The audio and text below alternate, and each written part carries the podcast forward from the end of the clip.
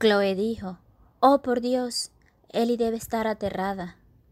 Ellos no tenían manera de saber cómo era el ambiente donde ella estaba, por lo cual tenían que ser rápidos en caso de que Ellie estuviera en peligro. Trabajaron en equipo para lograr adaptar el ente y ubicar la posición exacta de Ellie.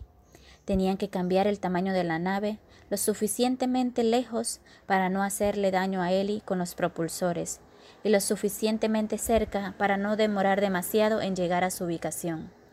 También tenían que estar muy alertas porque al estar en el reino bacteria, teniendo ese tamaño, están vulnerables y las bacterias podían atacarlos porque algunas clases de bacterias forman grupos grandes que les permiten atacar a otros seres vivos a pesar de que la diferencia en tamaño sea inmensa.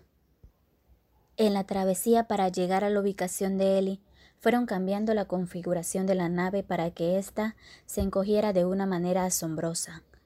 Tenían la sensación de que su tamaño era más pequeño que la de un grano de arena. Estaban maravillados.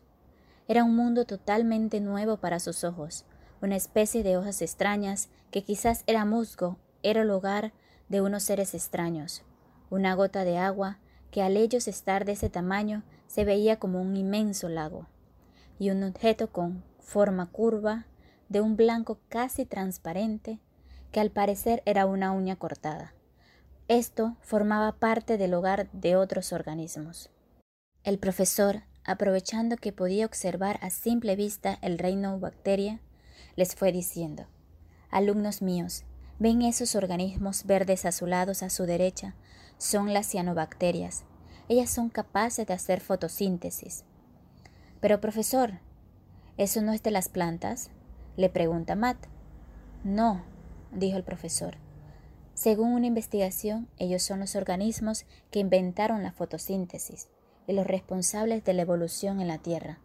Fueron los primeros seres fotosintéticos y como tal consiguieron evaluar la concentración del oxígeno en la atmósfera. Este fue el origen de las células modernas y de todos los saltos evolutivos importantes que vinieron después. Por otro lado, Ellie se despierta sobre una especie de esponja gigante. Intenta levantarse. Al ver a su alrededor descubre que está en un mundo totalmente desconocido. Puede observar objetos de forma extraña que parecen moverse. Bolas gigantes, bastones gigantes y una cuerda larga con ramitas. ¿Qué serán estas cosas? piensa ella. Se queda observando cómo algunas se mueven y otras no. Recuerda la última clase del profesor y el tema de la excursión que era para observar los reinos de los seres vivos. No puede ser. Moriré. Estoy en el reino bacteria. ¿Cómo puede ser esto posible? ¿Y cómo es que puedo verlas tan cerca? dijo Eli. Se sentía indefensa, porque estaba sola y no tenía con qué defenderse. Muy asustada y recordando la clase del profesor sobre el reino bacteria, recordó bacterias necesitan ciertas condiciones para reproducirse. Observó a su alrededor y vio que había un área donde solo había pocas bacterias inmóviles en forma de bastón y decidió esperar ahí. Sabía que el profesor podía localizarla usando el radar de la nave y tenía la esperanza de que la encontraran pronto. Esos deben ser los vacilos.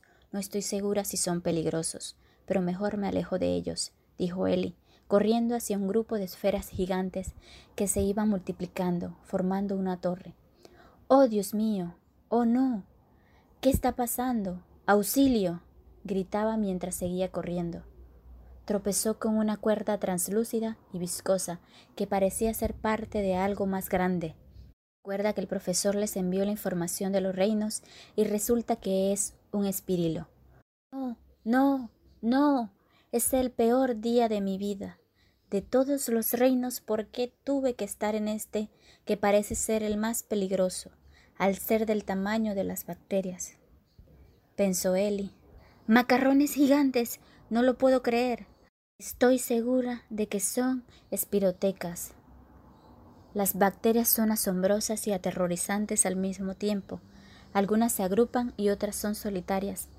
Al final es difícil saber cuál te hará daño, dice Eli y luego observa cómo se acerca una nave. ¡Me encontraron! grita, saltando moviendo sus manos para ser vista. El profesor y los demás estudiantes no lo podían creer.